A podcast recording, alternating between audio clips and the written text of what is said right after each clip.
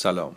من بهنام درخشان هستم و این اپیزود سی و هشتم رادیو داستانه که در فروردین یک هزار و چهارصد هجری خورشیدی تقدیم حضورتون میشه. در رادیو داستان هر بار قصه ای از ادبیات ایران یا جهان رو براتون می‌خونم و درباره نویسنده و خود قصه گاهی اگر ارزی داشته باشم گپ کوتاهی می‌زنم. از شما پوزش می‌خوام. برای کاستی ها در کیفیت صدا یا ادای بعضی کلمات و اصطلاح ها و تلفظ ها وقتی داشتم قصه ها رو پراکنده میشنیدم ایراداتی دیدم که لازم دونستم به خاطر اون ایرادات ازتون پوزش بخوام. امیدوارم و تلاشگرم تا قسمت به قسمت این کاستی ها رو کم کنم. ممنونم که میشنوید و به دوستانتون معرفی میفرمایید. ممنونم که دیدگاه مبارک خودتون رو می‌نویسید و همینطور در سایت حامی باش حمایت مالی میفرمایید. پیغام های دوستان رو در اپلیکیشن Castbox تا جایی که می‌تونم پاسخ میدم پیغام های پرمهرتون یا نقد هاتون رو اونجا امکان پاسخ هست و پاسخ میدم. اما از دوستانی که در اپ های دیگه مثل Apple Podcast. پیغام می‌ذارن که اونجا متاسفانه امکان پاسخ نیست یا اپهای دیگه ای که من نمی‌بینم. پوزش می‌خوام و ازشون خواهش می‌کنم تو Castbox هم برای بنده بنویسن تا بتونم پاسخ محبتشون رو بدم. بریم سراغ قصه این شماره. دو افسانه از قصه های کهن ایرانی برگرفته از روایت های زنده یادان صبحی محتدی و احمد شاملو.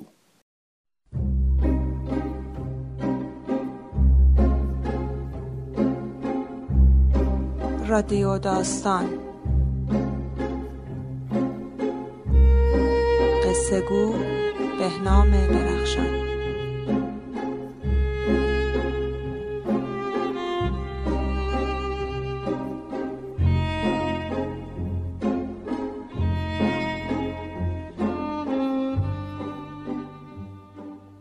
یکی بود و یکی نبود. یه تاجری بود که پول و سرمایه زیادی داشت و چون آدم راست و درستی بود هر کس پولی چیزی داشت که نمی‌تونست پیش خودش نگه داره پیشش امانت میذاشت. یه روز صبح که از خواب بیدار شد براش خبر آوردن که چه نشسته که حجره و انبارت آتیش گرفته و دار و ندارت سوخته. هرچند به شنیدن این خبر دنیا جلوی چشش سیاه شد پیش مردم به روی خودش نیورد. اما پس از اون که نشست به دفتر و دستک بدهکاری بستانکاری و باقی مونده مال و دولتش نگاه کرد دید با اونچه براش باقی مونده می‌تونه طلب مردم و بده و امانتی این و اونو رد کنه. گیرم دیگه آه تو بسات خودش نمیموند. جارچی انداخت تو بازار و محله که ایوه الناس هر کی طلب و امانت و خورده حسابی با بندره بیاد بستونه. دوست آشنا دورش گرفتن که این چه کاریه. مردم به درستی و امانت تو اعتقاد دارن. همه هم می‌دونن اون چه به روزت اومده قضای اتفاق بوده. دیگه چه لازمه توی این وضع و حال تنگی و پریشونی خودتو از اون چه هست بیشتر کنی؟ گفت الا بلا مردم به من اعتماد کردن که مالشون رو دستم سپردن. مالی که تلف شده مال من بوده. مال اونا سر جای خودشه.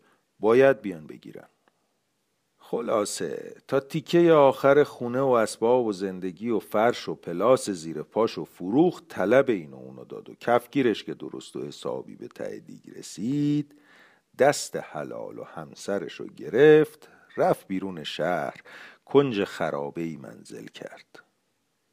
حالا بازی روزگار رو تماشا کنید که اینا تا وقتی دستشون به دهنشون می‌رسید و از مال دنیا همه چی براشون آماده بود هرچی خدا خدا می‌کردند که بچه ای پیدا کنن تا دیگه از هیچ حیث کم و کاستی تو زندگیشون نباشه از بچه خبری نبود. اما همچی که به خاک سیاه نشستن و همه در بروشون بسته شد و حتی خواهر زنم دورشون رو خط کشید و از یاد برد که روزی خواهر و شوهر خواهری با اون دم و دستگاه و برو بیا داشته شکم زن بالا اومد و بالا اومد و بعد از ماها که با هر بدبختی شده بود روز و شب و شب و صبح کرده بودن یه روز بعد از ظهر زنه به شوهرش گفت یواش یواش داره دردم شروع میشه. پاشو هر جور شده. یه سی روغن چراغ تهیه کن بیار بریزیم تو چراغ موشیمون که اگه کار به تاریکی خورد بتونیم پیش چشمون رو ببینیم. بیچاره مرد گفت روغن چراغ و مف نمیدن که برم پیش کی رو بندازم؟ زنش گفت حالا پاشو یه تقلایی بکن. خدا کریمه. مرد پاشد اومد شهر. اما هر چی کرد روش نشد برای خرید یه سی روغن چراغ پیش کسی رو بندازه. این بود که پریشون و نومید و دل شکسته رفت و ایوون مسجد نشست سرش رو تکیه داد به ستونی و همونجا از خستگی خوابش برد.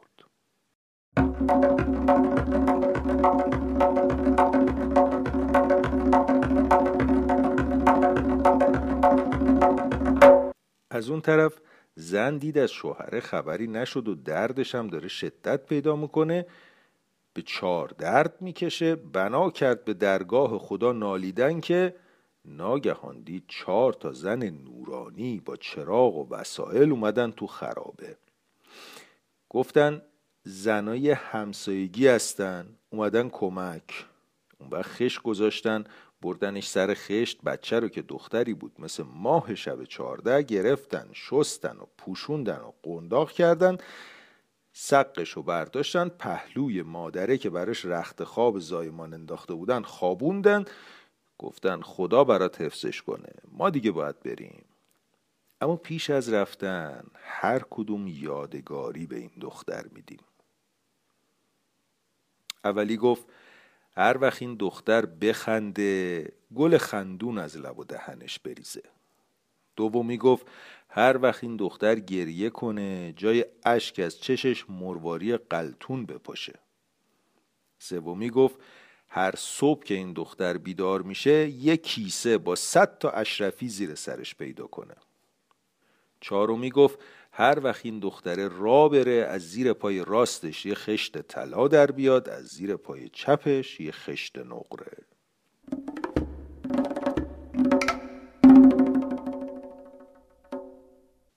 از اون طرف بشنوید از شوهره که نصف شب تو تاریکی بیدار شد فهمید خوابش برده بود و چون دیگه راه به جایی نمی برد فکر کرد بهتر خودش رو به خرابه برسونه ببینه چه بلایی سر زن بیچارش اومده. هر جور که بود خودش رو رسون دید تو خرابه چراغ مراغ روشنه اون کنج یه دست رخت خواب حسابی افتاده زنش زاییده یه بچه شسته رفته تر و تمیز مثل قرص قمر کنارش خوابیده دوید جلو سجده شکر رو به جا آورد گفت زن موضوع چیه؟ خواب می‌بینم؟ زن گفت نه خواب نمی‌بینی اما باور کردنشم چندون آسون نیست. اون وقت تفصیل اومدن زنا و کارا و کمکا و دست آخر دعاهایی رو که در حق دخترشون کرده بودن برای شوهر گفت. باری شب و به خوشی و آسودگی خوابیدن. صبح که بچه رو بلند کردن تر و خوش کنن دیدن یا للجب یه کیسه صد اشرفی زیر سرشه و بعدم که برای شیر خوردن بنا کرد گریه کردن دیدن ای وای. راستی راستی عوض اشک همینجور مرواری قلتونه که از چشماش سرازیر میشه. چه درد سر بدم. همون روز شوهره پولا رو برداشت رفت بازار اسباب و لوازم زندگی و خورد و خوراک کافی تهیه کرد و سر چند روزم با کیسه های اشرفی و مرواری های قلتون دختر تونست باغ و خونه و دم و دستگاه مفصلی را بندازه و فرش و قالی پهن کنه و لاله و چلچراغ بذاره و غلام و کنیز و حاجب و دربون و بیرونی و اندرونی علم کنه و دوباره شکافا به هم بیاد و قوم و خیشا و دوست و آشناهایی که تا چند روز پیش جواب سلام اونا رم کسر شن خودشون می‌دونستن دور سفرشون جمع بشن. مجیزشون رو بگن و دمشون رو تو بشقاب بذارن و براشون بادمجون دور قاب بچینن. به خصوص خاله دختره. که تا این آخریا اصلا منکر وجود خواهرش بود. وقتی خبر رو اومدن اونا رو شنید رو رو سنگ پا کرد و سر و سینه کوبان اومد که خواهر الهی فدای قد و بالات شم الهی درد و بلات بخوره تو سر دشمن و بدخواهت. چی بگم که این مدت به من چی گذشت؟ یه چشم اشک بود یه چشم خون دستم نمی‌رسید باری از دوشت بردارم. اما همینقدر بدون که تموم این مدت از قصه شماهای چی که آب خوش از گلون پایین نرفت. اینا رو می‌گفت و شب و روز تو خونه و دم و دستگاه اونا میپلکید و چش و گوشش رو باز نگه میداشت تا هر جور شده بفهمه ورق زندگی اینا. با چه دوز و کلکی برگشته و چه کاسه ای زیر این نیم کاسه است؟ تا بالاخره تونست زیر پای خواهرش بشینه و قضیه رو سر تا ته از زبونش بکشه بیرون اون وقت. همه حقد و حسدش رو ته دلش انبار کرد و منتظر نشست. که چه وقت فرصت به چنگش بیفته تا زهرش رو تمام و کمال به جون اونو بریزه.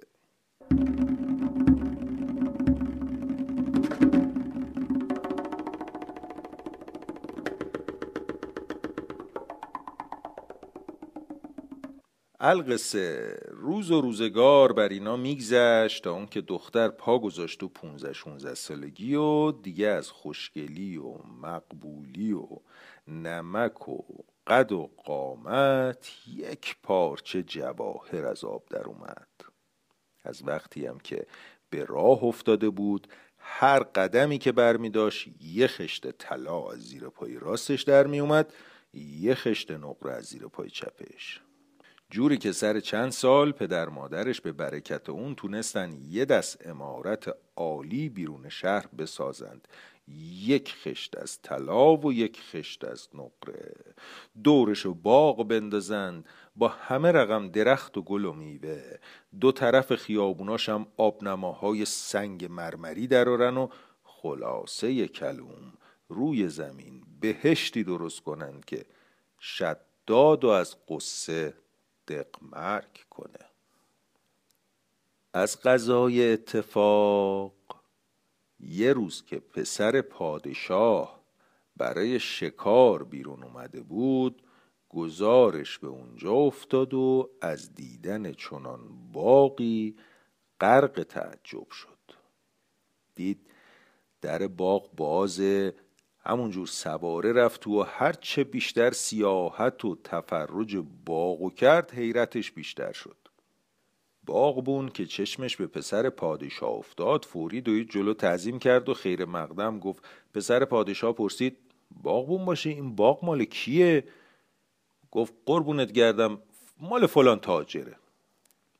یه خورده دیگه اومد جلو چشمش افتاد به امارت وسط باغ و پاک هوش از سرش رفت. با خودش گفت تو رو به خدا ما رو باش. اسم شاهی و سلطنت رو ماست جاه و جلالش مال رعیت. یک باره همین که سرش رو بلند کرد تا امارت رو بهتر تماشا کنه تو ایوون جلو بالا خونه نگاش به تاق ابرو و حلقه زلف و قرص صورت دختر افتاد. که به آفتاب می گفت تو در نیا که من در اومدم. دید خوشگلترین زنا و کنیزای حرم پدرش یه ناخون گندیده این دخترم نمیشن تا اومد به خودش به جنبه دید عقل بی خدا حافظی گذاشته رفته و عشق میگه محکم بشین که اومدن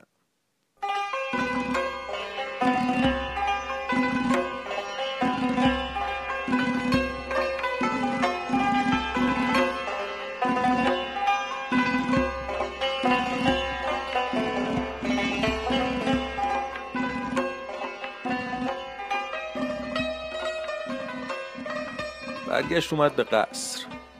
رفت پیش مادرش حال و حکایت و تعریف کرد و گفت فوری باید یکی رو برای خواستگاری بفرستید پیش مادر و پدرش که همین حالاش هم تاب و طاقتم به آخر رسیده. مادر شاهزاده دوید پیش پادشاه که حال و قضیه از این قراره. پادشاه هم که خاطر پسرش رو خیلی می‌خواست وزیرش رو فرستاد خواستگاری دختر. دختر رضایت داد و پدر و مادرش گفتن چی از این بهتر. هر دو طرف شروع کردن برای عروسی تهیه دیدن.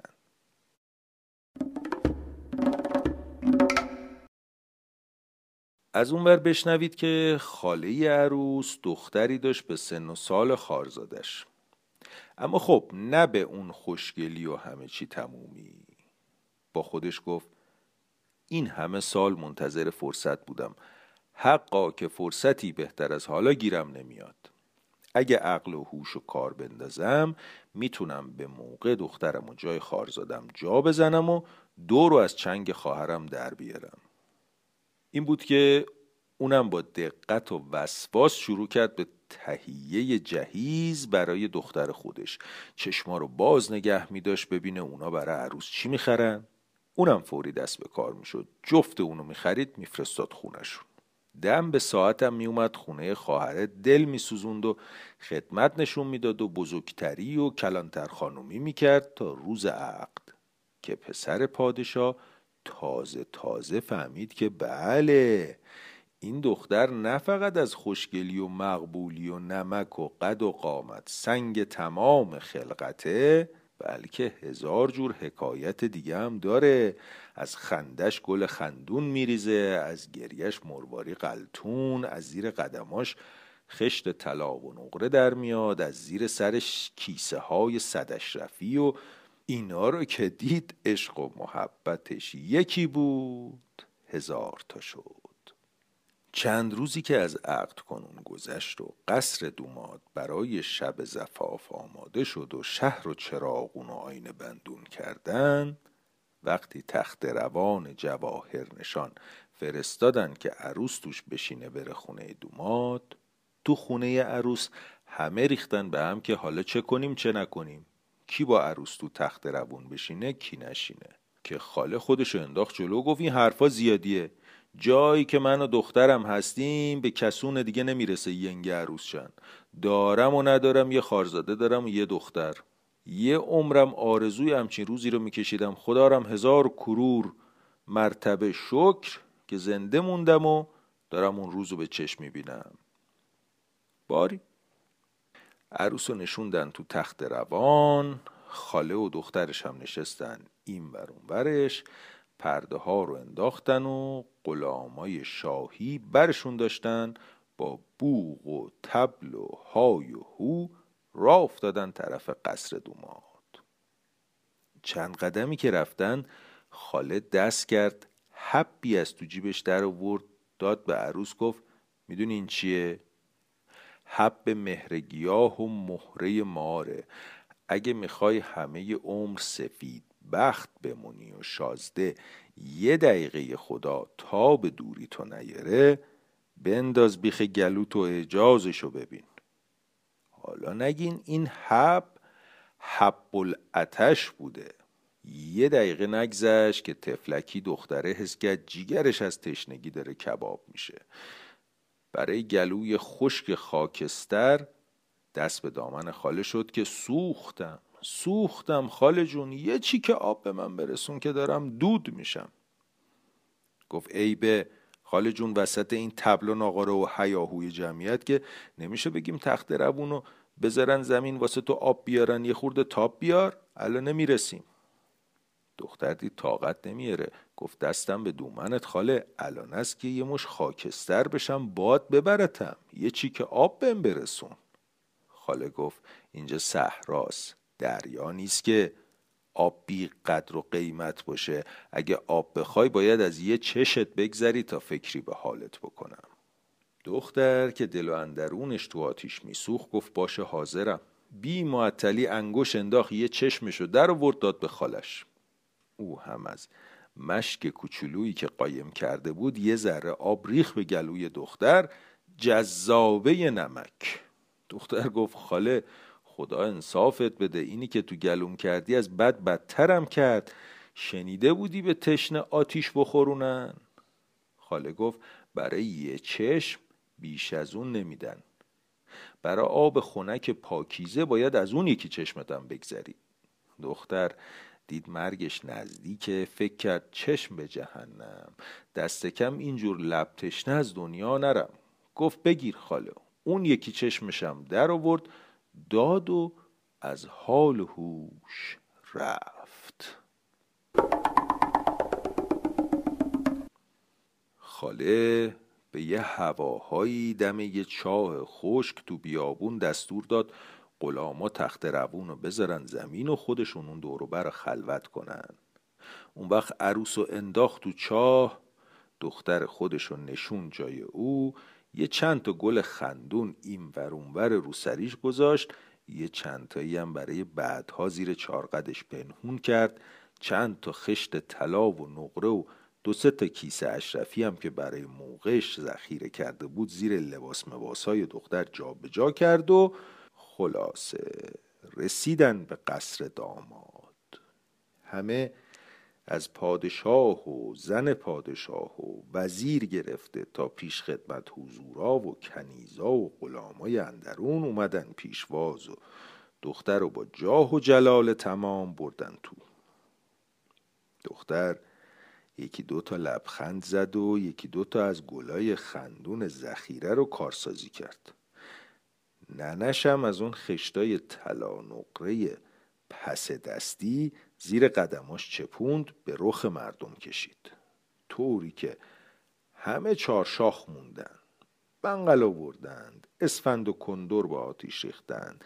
به ترک چشم حسود دم گرفتن و هفت شبانه روز زدن و کوبیدن و ایشالا مبارکش باد خوندن.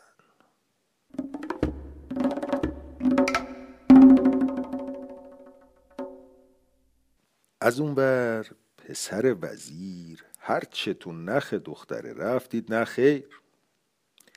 خوشگل مشکل هست اما اون آب و رنگ و جلوه و جلایی رو که روز اول و روز عقد داشت نداره.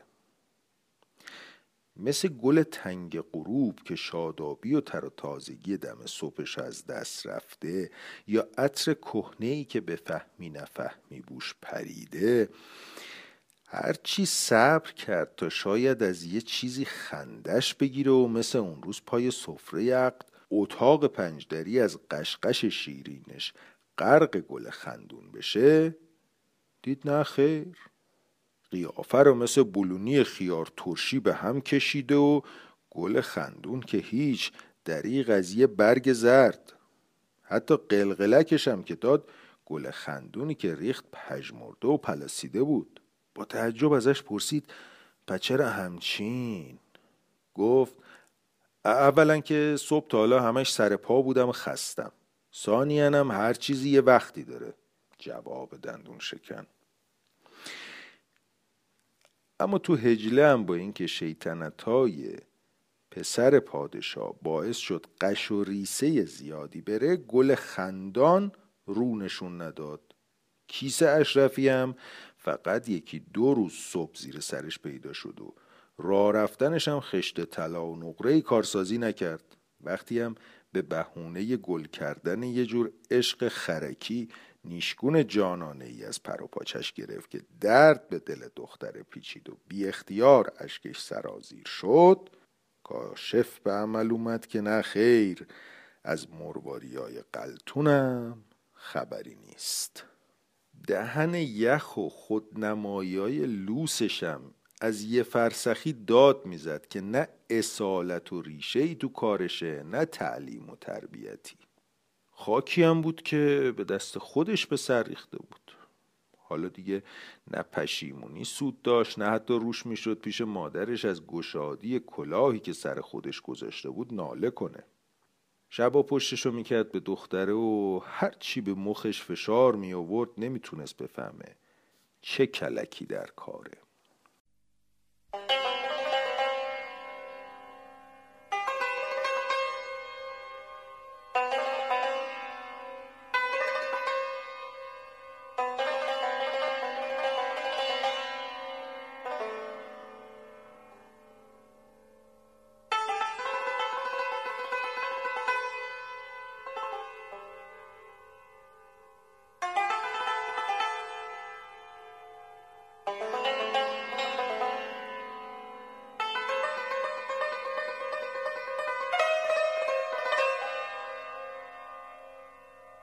حالا پسر پادشاه رو با غم و غصه‌هاش همینجا داشته باشید چند کلمه از عروس اصل کاری بشنوید.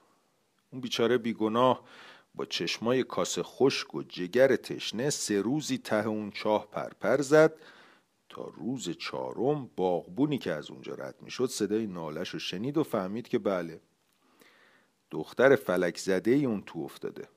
هر جور که می‌شد خودش رسون تای چاه دید پناه بر خدا. یه دختر کور اونجاست با سه تا کیسه ستایی اشرفی. هرچی فکر کرد عقلش به جای قد نداد.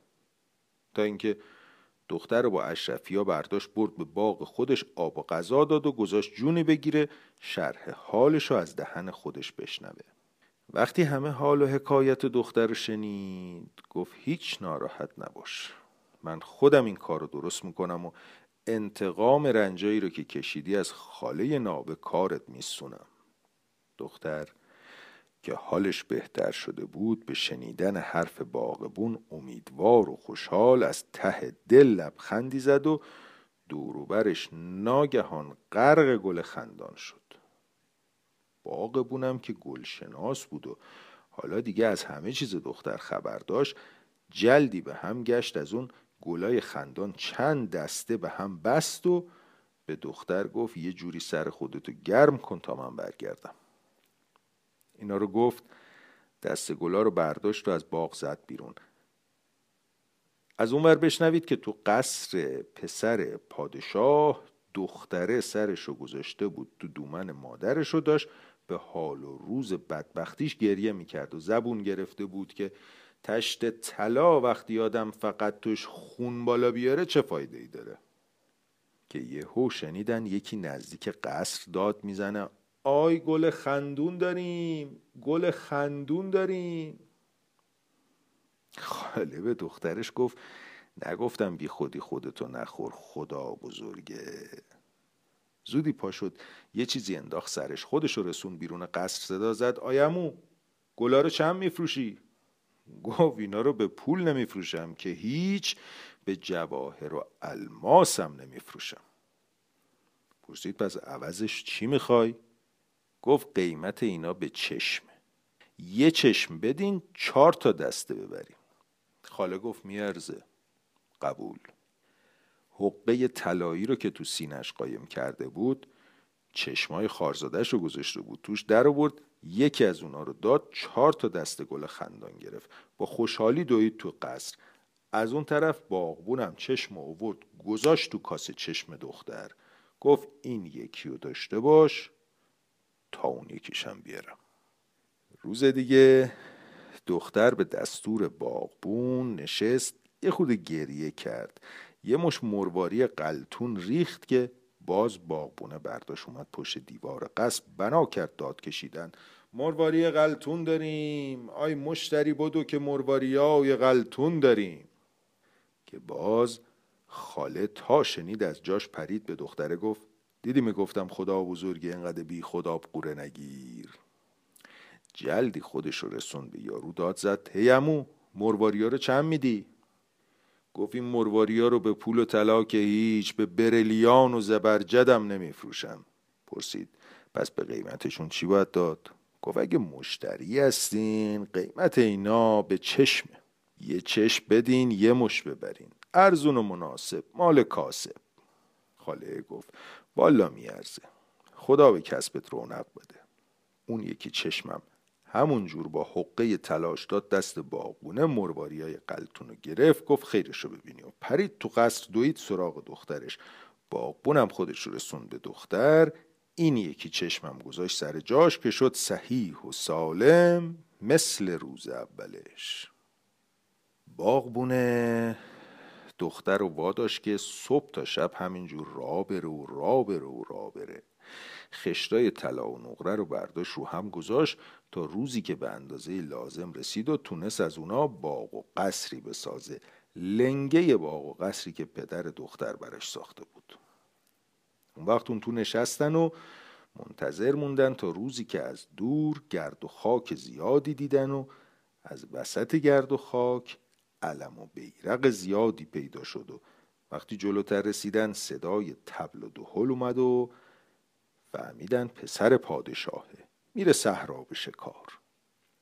وقتی پسر پادشاه با آدما و قراول و یساولش رسید جلو در باغ موند حیرون که نکنه داره خواب می‌بینه. با خودش گفت این باغ با باغ اون تاجر مونه می‌زنه. اما هر چی فکر می‌کنم می‌بینم اون باغ بیرون این دروازه نبود. اصلا من دفعه اولیه که از این دروازه میام بیرون. از در باغ که چارتاق باز بود رفت تو هرچی بیشتر تماشا کرد به این ور اون ور چشم انداخت حیرتش بیشتر شد. تا وقتی که دید بله باغبون دویده جلو همینجور پیاپی تعظیم می‌کنه و خیر مقدم میگه که شاهزاده صفا آوردین قدمتون روی چشم بند پروری فرمودین. پرسید باغبون باشی؟ این باغ مال کیه؟ گفت قربونت برم مال فلان تاجره. گیج و مات و متحیر اومد جلوتر. دید همون امارت یه خش طلای خش نقره است. سرشو بالا کرد نظری به ایوون انداخت. دید عجبا همون نازنین سنمی که اون روز تو ایوون دیده بود حالا هم با همون کیفیت اونجاست. مثل چیزی که یه بار تو خواب ببینه یه بار تو بیداری. گفت باغبون باشید تو کار این باغ یه سری هست. نمی‌دونم یا جادوه یا تلسم یا من خودم عقلم از دست دادم. باغبون تعظیم دیگه ای کرد و گفت شاهزاده به سلامت باشن. همون جور که خودتون فرمودین یه سری تو کار هست. اما نه تلسم نه جادو. نه همین که خدایی نکرده شما رو خیالات برداشته باشه. بی وقتی شده باشین. سری هم که عرض کردم اینجا نیست. تو حرم سرای خود شماست. اینا رو گفت شازده رو آورد پایین زیر سایه درختی رو قالیچه نشون سر تا پای حکایت رو براش تعریف کرد. اون وقت اشاره ای کرد و دختر و پدر مادرش که از خیلی وقت پیش منتظره یه همچین روز و ساعتی بودن از امارت اومدن بیرون همونجا تبل شادیانه زدن و بساط عروسی رو پهن کردن کوبیدن و رقصیدن و خوردن و نوشیدن و خانچه های گوشت و پلو و تنگای شربت و قابای شیرینی و باقلوا میون مردم پخش کردن. اون وقت دختر و خونوادش این قصر رو باغ رو به باغبون که بانی خیر شده بود بخشیدن پسر پادشاه هم فرستاد خاله دمامه همه فن حریف و به خاری و زاری کشیدن و بردن و بعد از اون که همه پدر سوختگیاشو یکی یکی براش شمرد گفت حالا می‌خوام. چون که حکم عدالت حق تو بذارم کف دستت. بگو ببینم خودت کدومو انتخاب می‌کنی؟ تیغ برنده یا اسب دونده؟ گفت الهی تیغ برنده به جونتون بیفته. معلومه اسب دونده رو می‌خوام. شاهزاده گفت ما هم خدا خدا می‌کردیم تو اسب دونده رو انتخاب کنی. اون وقت گفت اسب چموشی رو که اون پش حاضر کرده بودن و بردن جلو گیس خاله رو بستن به دومش خارخسکی هم گذاشتن زیر دوم اسبه سرش دادن به صحرا. قصه ما به سر رسید.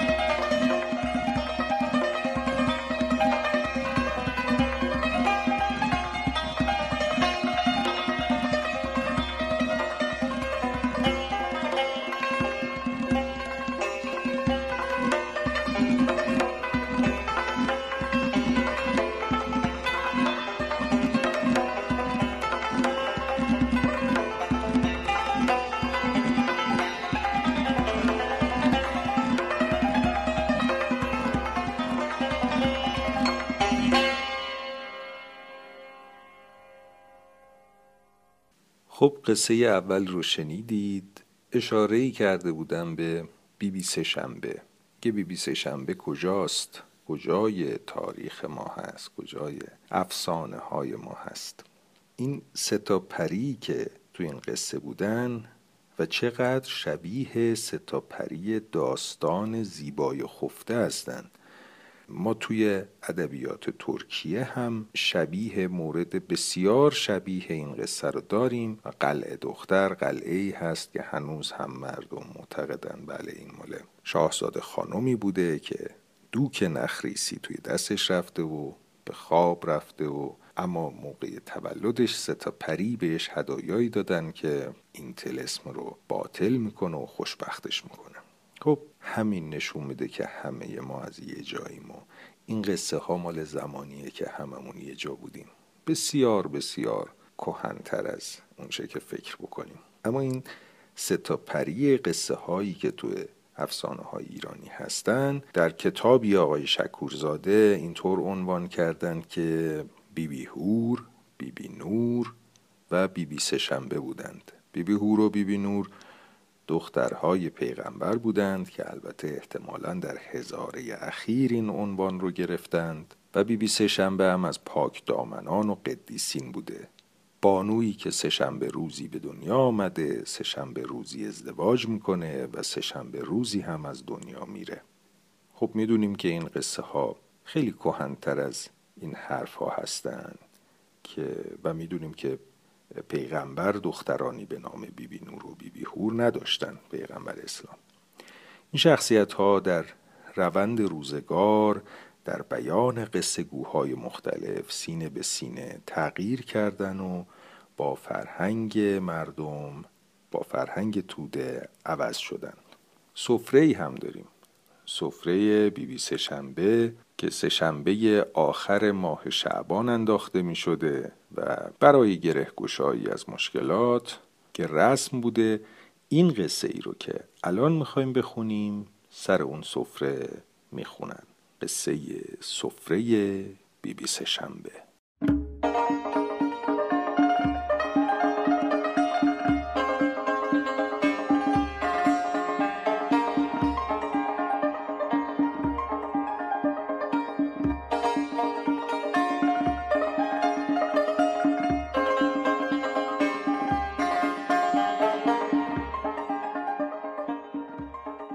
یکی بود یکی نبود.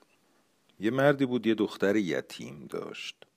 نامادری این دختر خیلی نامهربون و سختگیر بود و یه روز برای اون که دختر رو از سر راه برداره خودشو به ناخوشی زد و به مرتی که گفت وجود این برای من شومه. اگه می‌خوای از این ناخوشی خلاصی پیدا کنم باید برش داری. ببری وسط بیابون ولش کنی تا گرگا بخورنش. مرتی که هم نه ها گفت نه نه. دختره رو نشون ترک اسبش برد جای دوری وسط بیابون زیر درختی خوابوند و برگشت.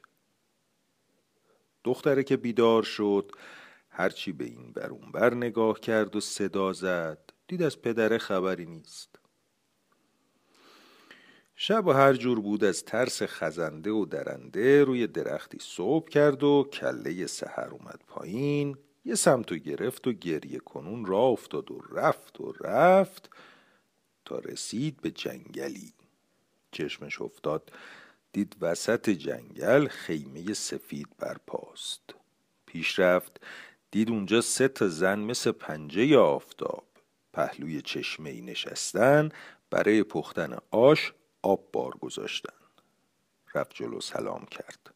زنا که بیبی بی هور و بیبی بی نور و بیبی بی سهشنبه بودن با مهربونی زیاد به سلامش جواب دادن و از حال و کارش پرسیدن.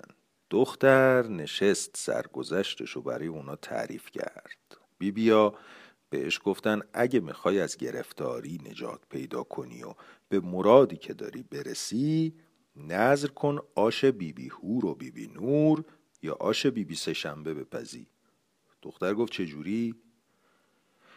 گفتن وقتی حاجتت برآورده شد انشالله میری از هفت فاطمه نام.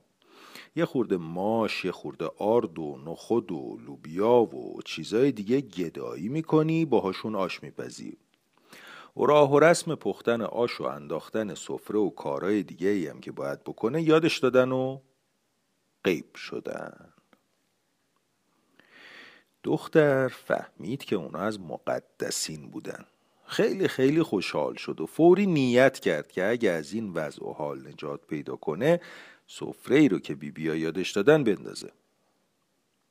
هنوز نیتش رو تموم نکرده بود که دید سه تا سوار از دور پیدا شدن. این سوارا یکیشون پسر پادشاه بود یکیشون پسر وزیر یکیشون پسر قاضی شهر. چشم پسر پادشاه که به دختر افتاد مهرش جنبید و یک دل نه که صد دل عاشق او شد. جلو اومد گفت دختر جون ما از راه دور اومدیم تشنه ایم می‌تونی یه کاسه آب بدی لبی تر کنیم؟ دختر گفت البته که می‌تونم. اون وقت کاسه آبی رو که کنار اجاق بود برداشت داد دست پسر پادشاه و بعد از اون که خورد دوباره از چشمه پر کرد و گفت اون گرم بود. حالا اینو میل کنید که خونکه و جیگر رو حال میاره. پسر پادشاه با تعجب پرسید پس چرا اون آب گرم رو به خورد ما دادی؟ گفت چراش معلومه. تازه از راه رسیده بودین. هم عرق داشتین هم سینتون گرم بود. آب سرد بهتون می‌دادم میچایدین فهم و کمال دخترم. مزید بر علت شد و پسر پادشاه او رو نشوند به ترک اسبش برد شهر فوری فرستاد به یه آخوند. اومد اونا رو برای هم عقد کرد. این شد زن و اون شد شوهر و با هم به خوبی شروع کردن به زندگی.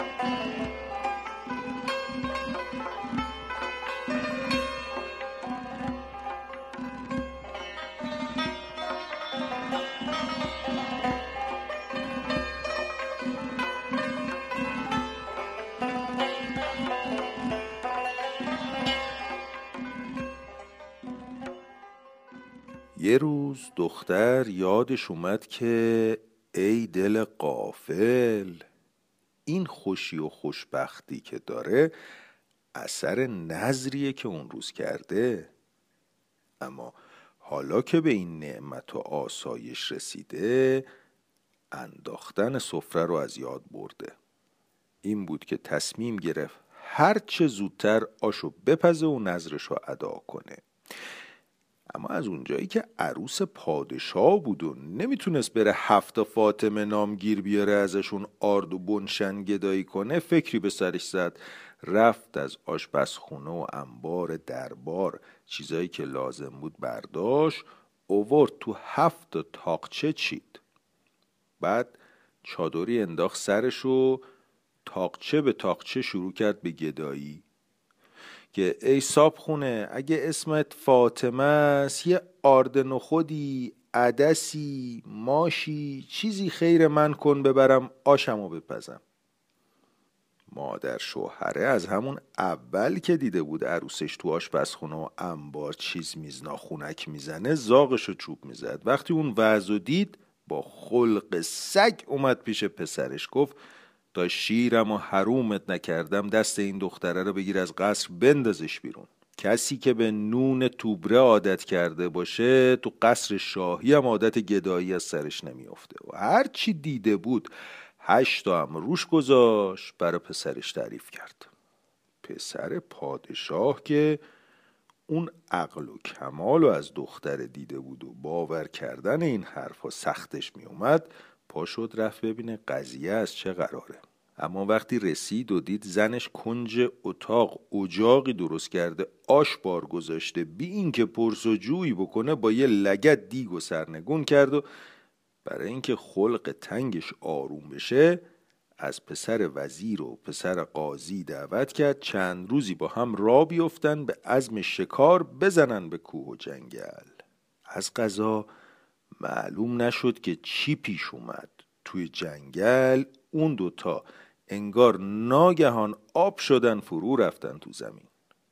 پسر پادشاه هر جایی رو که احتمال می‌داد خطری برای اونا پیش اومده باشه سر زد و آخر سرم که از پیدا کردنشون ناامید شد سر اسب و برگردون طرف شهر که عده رو خبر کنه بفرست دنبالشون بگردن. همینطور که به فکر فرو رفته بود یهو از پشت سر صدایی شنید. وقتی برگشت ببینه صدا از چیه ناگهان چشمش افتاد. دید سرهای بریده پسر وزیر و پسر قاضی نوک موهاشون رو به هم گره خورد و به دو طرف ترک اسبش آویزونه. وحشت زده هی به اسب زد و خودشو به شهر رسون پادشاه خیال کرد پسرای وزیر و قاضی به دست شاهزاده کشته شدن. این بود که حکم کرد پسرشو بگیرن بندازن به زندون تا حقیقت قضیه روشن بشه. وقتی مادر شاهزاده چادر چاخچور کرد که برای دیدن پسرش به زندون بره دختر گفت به شوهرم بگو. اگه لغت به دیگ آش من نمی‌زدی گرفتار این بلا نمی‌شدی. حالا هم دیر نشده. عقیدت و صاف کن نظر کن سفره بی بی سه شنبه برات بندازیم تا اثرشو ببینیم پسر پادشاه که اینو شنید تازه فهمید که علت اصلی گرفتاریش چیه و همونجا دست به دومن مادرش شد که فوری بره با کمک عروسش براش سفره بی بی سه شنبه هنوز آش حاضر نشده بود که خبر رسید پسرای وزیر و قاضی که تو جنگل را گم کرده بودن دارن میان. همه خوشحال شدن و شادی کردن و پسر پادشاه هم از زندون اووردن بیرون.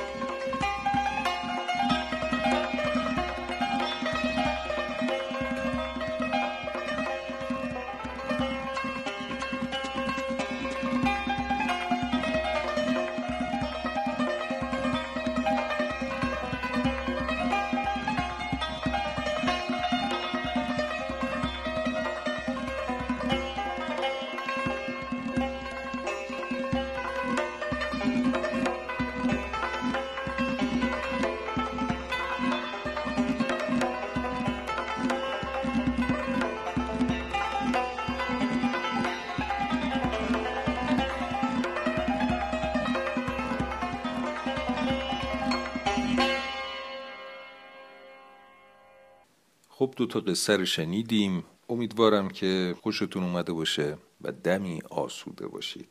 افسانه هایی که نمایانگر تاریخ همه مردمانند. نه فقط پادشاه ها و نامورا. ما کتاب های تاریخ و اسناد تاریخی رو که مرور می‌کنیم مطالعه می‌کنیم پر از رویدادهای زندگی نامداران. اما چرا تاریخ از مردم کوچه و بازار تقریبا خالیه از ترس ها و آرزوهاشون امیدها و بیمهاشون. نه مگه این مردمان ساده روزگار بودن که تاریخ و ساختن؟ بذارید اینطوری بگم در جنگ ایران و روس خیلی مهمه که بدونیم چه در سر عباس میرزا میگذشته و چه کرده و چه تاکتیک هایی به کار برده. تا بتونیم درست تحلیل کنیم و در اکنون سرزمینمون برای گرفتن تصمیم مناسب یاری رسون ما باشن. اما وقتی پای قصه در میون باشه من دوست دارم یه قصه ای بخونم از یه سرباز مثلا بختیاری یا اهل ری کردستان. بوشهر. سربازی بلوچ یا از سلماس اهل خراسان یا شوشتر که از کشاورزیش دست کشیده و حالا یا به اختیار یا اجبار به قشون پیوسته. شبا که نگهبانی میده یا شمدی روش کشیده و خوابیده به چیا فکر می‌کنه؟ به پدر دست تنهاش روی تیک زمین خودش یا اربابش؟ به مادر بیمارش؟ به نامزدی که معلوم نیست تا وقتی برگرده شوهرش نداده باشن به سگش که نگهبان گوسفند و بزاشه به روزایی که برای جمع کردن سبزی کوهی یا بته برای سوخت با دوستاش می‌رفته به ظلم ارباب و شلاق خوردن اموش به رعفت ارباب ده همسایه که حق و حقوق مادی و اخلاقی رعیتاشو رعایت می‌کرده. نمی‌دونیم. مورخ که ننوشتن. برای پیدا کردن این روایت ها و قصه ها اما سرنخهایی داریم. منبع هایی داریم. که شاید مهمترینشون ادبیات توده فرهنگ آمیانه و همین افسانه ها باشن. خب امروز ما می‌دونیم که دیدگاه عین و دوله یا مثلا مستشار الملک درباره مشروطه چه بوده. اما برای شناختن حس مردمان کوچه و بازار نسبت به همین رویداد متأخر و معاصر نه از هزار سال پیش مربوط به همین صد و اندی سال پیش مشروطه باید بریم سراغ ادبیات عامه. حتی شعرها و شعارهایی که بچه ها تو کوی و برزن میخوندن. حالا افسانه ها چرا لازمه که بخونیم و بدونیم؟ همین قصه رو ببینید. یا داستان خسته خمار که پارسال خوندم. خیلی واضحه که این قصه ها رو زنان سرزمین من ساختن و پرداختن. آرزوها و آمال زنان سرزمین من در این افسانه ها به روشنی می‌بینیم. البته برای اون طبقاتی که طبقات اشرافی نیستن. مشکلاتشون رو می‌بینیم. این افسانه ها هم مثل لالایی ها میمونن زاده ذهن مادران سرزمین ما بودن یادتونه تو انبار خسته خمار چی بود؟ گندم یادتونه خونه خسته خمار چی داشت؟ یه اتاق پر از پارچه یه اتاق پر از قله و گندم یه اتاق پر از جواهر من یادتونه خسته خمار با اینکه از ما بهترون بود و پوست مار داشت اما پوست میزش کنار و یه جوون برازنده و زیبا می‌شد که اونقدر به دختر عشق داشت که حتی مادر و خاله و همسر خودش رو به بدترین شکل کشت. اینا که گفتم همه نیازهای ذهن اون داستان ساز اولیه بوده تو قالب قصه رویا پردازی کرده. بیچاره رو در نظر بگیرید. تو زمانی که وقتی که کودکی بیش نبوده میفرستادنش خونه یه آقایی خیلی از خودش بزرگتر تا بشه نیروی کار برای خانواده و تایفه دیگه و یک دستگاه تولید مثل. یه جور غریبی که فقط یه نفر می‌تونست کمش کنه. فقری که فقط یه نفر می‌تونست کمکش کنه. حالا فکر کنید اون یه نفر یه شاهزاده سوار بر اسب سفید باشه که توی خونش همه جور وسایل آسایش داره و برای خاطر دخترم جلوی دنیا وای میسه. زمانه ای رو داریم صحبت می‌کنیم که اون خانم نمی‌تونه بره مثلا درس بخونه موقعیت کاری و شغلی و مالی مستقل و مناسبی پیدا بکنه. تنها راه این بوده که پریای مهربون مقدسین قدیسین بیان و برسوننش به سر جاده سرنوشت. جاده ای که از اتفاق پسر پادشاه برای شکار از اونجا رد میشه و چشمش به دختر قصه ما میفته که از زیبایی و جمال و کمال لنگه نداره. بلدی که به شوهرش کاسه آبی بده که سینهش رو خراب نکنه. اونقدر فداکاری داره که برای نجات جون پدر زحمتکشش زنه مار بشه تو داستان قبلی. همه این سجایا و خوبی ها سرنوشت روشنی براش رقم می‌زنه و به اوج سعادت میرسونتش. پس می‌بینیم که این قصه ها حاصل یک درد بودن. دردی که گریبان بسیاری از زنان این سرزمین رو در طول صده ها یا شاید هم هزاره ها گرفته بوده. اما به جای خوندن اینها بررسی اینها بیایم اینا رو حذف کنیم. ساده انگاریه که ما مفاهیم خشونت آمیز و ادبیات زن ستیزانه رو پیدا بکنیم و بیایم اینا رو از بین ببریم. بدون اینکه بهشون خوب پرداخته باشیم. علی بونگیرها همه جا هستن. همون کسانی که از شعرهای حافظ و خیام و مولانا هم افکار زن ستیزانه ضد حقوق بشر یا مثلا حالا گرایش های دیگر جنسی برای این بزرگان پیدا می‌کنن. بله این قصه ها خشونت داره. یه خاله ای به دم اسب بسته میشه. مادری که پسر خودش به دفاع از همسرش پاشو پر از تیغ می‌کنه و آخر سر میندازتش تو دریا.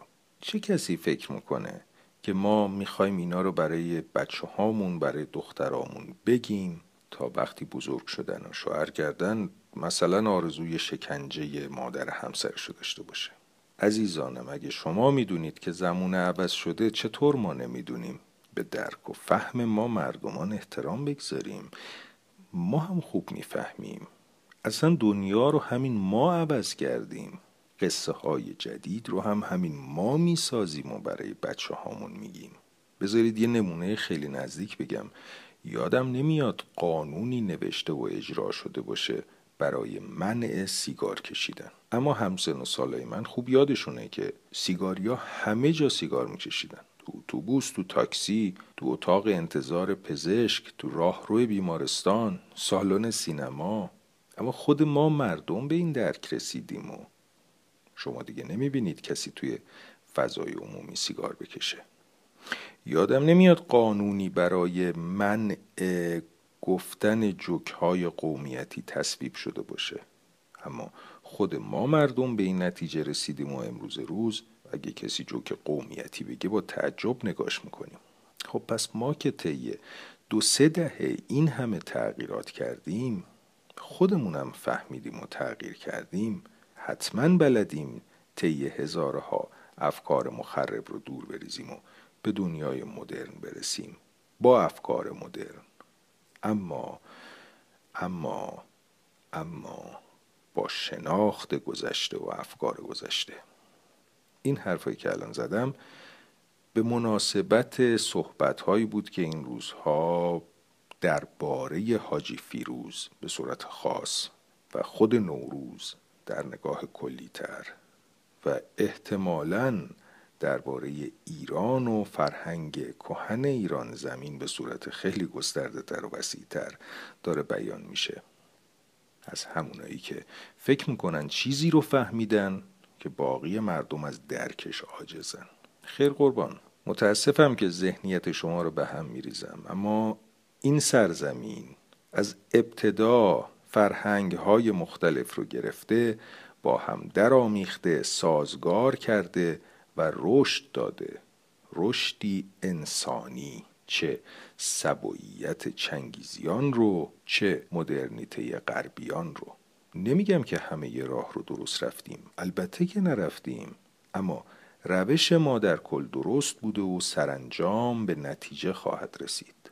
قاضی شاره های سرسپرده به مغولان و جعفرخانهای از فرنگ برگشته هم در نهایت رام حرکت مردم در راه درست شدن.